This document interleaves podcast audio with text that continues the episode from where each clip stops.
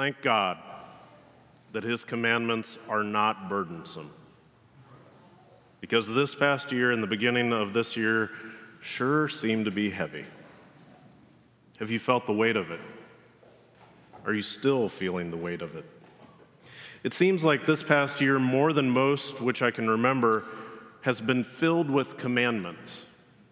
Commandments from the government, commandments from society, obligations of things that must be done in order to preserve life or fix what's wrong with the world. This past year has been filled with commandments, and they are heavy. Now, most jobs in this world, people centered jobs, seem also to be dedicated to preserving, improving, extending this life as long as possible, helping people to live well. If we think about it, that's what doctors do. They help people to not get sick, and when they do get sick, they help to heal them. It's what physical trainers do to help you improve your health it's what people in the culinary industry do. They, they improve your life by giving you wonderful food. The list goes on and on. And these jobs and the work that takes place through them, it is good stuff. I was speaking with somebody recently, though, and I was describing what I believe my job as a Christian minister is and what I believe the job of any Christian minister should be and this is not primarily about helping people to live well, but actually about preparing people to die well. Now, this doesn't mean that the minister is not concerned with how this life is lived, but we'll get to that later. What I'd like for us to think about together today for a moment is that maybe our priorities how we primarily think about life is a little backwards. Like I mentioned a few moments ago, this year has been filled with commandments. Do this. If you don't do this, then you're not being a caring human being and not doing what you're supposed to do. It's been a lot. We also have to ask has it worked? Have as many lives been saved as possible by, be, by doing what we've been commanded to do by society, by those around us? Have people's enjoyment of life, has, it been increased? Has it been enhanced? Are we now, after this year of commandments, more at peace with our neighbors and those around us? All of these things that we've been obligated to do have been given to us as commandments that must be fulfilled because it's the right thing to do. But what I propose to you today is that there's a better way. There is a way that actually does bring peace and joy and love and life in abundance. Before I get into the text of the Gospel of John and, and, and, and the epistle, uh, the first epistle of John, it's interesting to think about John and, and how he describes Jesus Christ, how he describes life. When I was a philosophy major in college, one of the thing that they, things that they told us to always avoid is a circular argument an argument that can only be proven by going back to the primary idea that you started with rather than moving in a linear and logical way. But the beautiful thing about the gospel, as contrasted to the wisdom of man, is that it is completely circular. It starts with our need and then it starts with what God has done. And then there are commandments that we are given, but you have to go back to the beginning our need and what God has done. So keep that in mind as we look at these texts. 1 John chapter 5 verses 1 through 5 says this Everyone who believes that Jesus is the Christ has been born of God, and everyone who loves the Father loves whoever has been born of him. By this we know that we love the children of God when we love God and obey his commandments. For this is the love of God, that we keep his commandments, and his commandments are not burdensome. For everyone who has been born of God overcomes the world, and this is the victory that has overcome the world, our faith. Who is it that overcomes the world? Except the one who believes that Jesus is the Son of God. As Jesus says, these commandments are not burdensome, they are freeing. They are not complicated, they are very simple, but also apart from God's work in our lives, they are completely impossible to fulfill. And despite their not being burdensome or complicated, this is pretty much exactly the way that it seems or feels to be the case when we look at the world around us, especially this last year. But again, they are not burdensome. How so?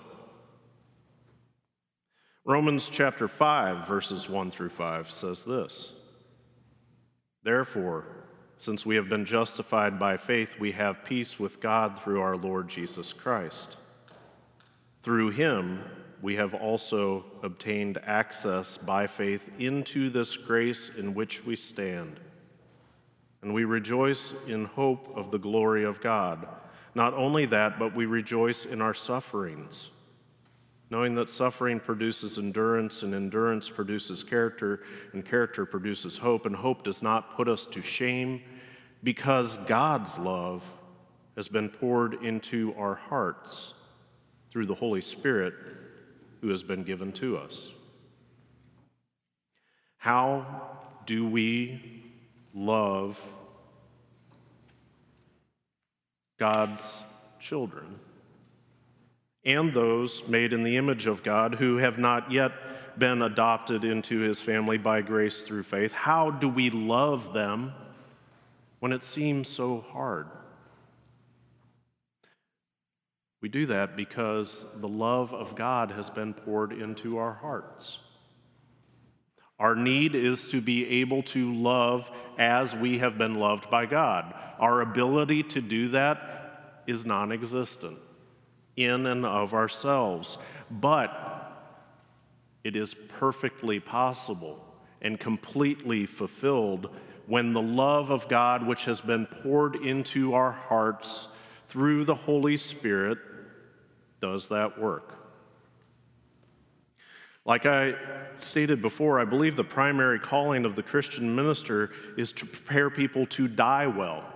This goes back to what I said about maybe um, our order of how things um, work is a little backwards.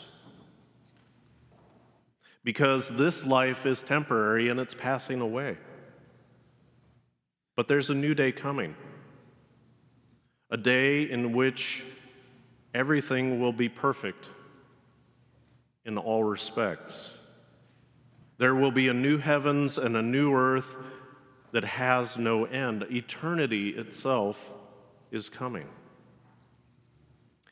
And so, in order to be prepared for eternal life with God, we have to be at peace with God. And being at peace with God is what it means to be prepared to die well.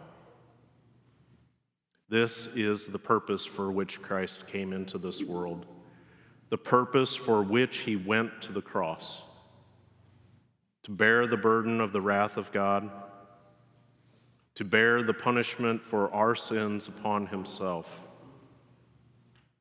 And having done so, and rising from the grave, to give us peace with our Father in heaven to reconcile us to God, and to set us free.